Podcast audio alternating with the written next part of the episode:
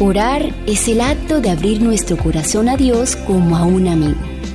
La oración no baja a Dios hasta nosotros, antes bien nos eleva a Él.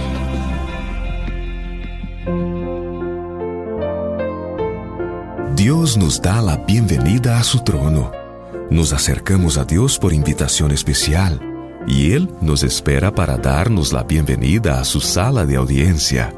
Los primeros discípulos que siguieron a Jesús no se satisficieron con una conversación apresurada en el camino. Dijeron, Rabí, ¿dónde moras?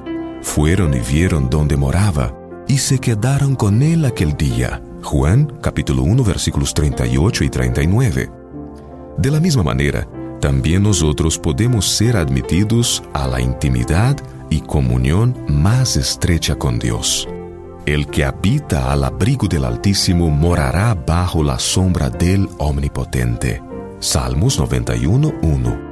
Llamen los que desean la bendición de Dios y esperen a la puerta de la misericordia con firme seguridad diciendo, Tú, Señor, has dicho que cualquiera que pide recibe, y el que busca halla, y al que llama se le abrirá.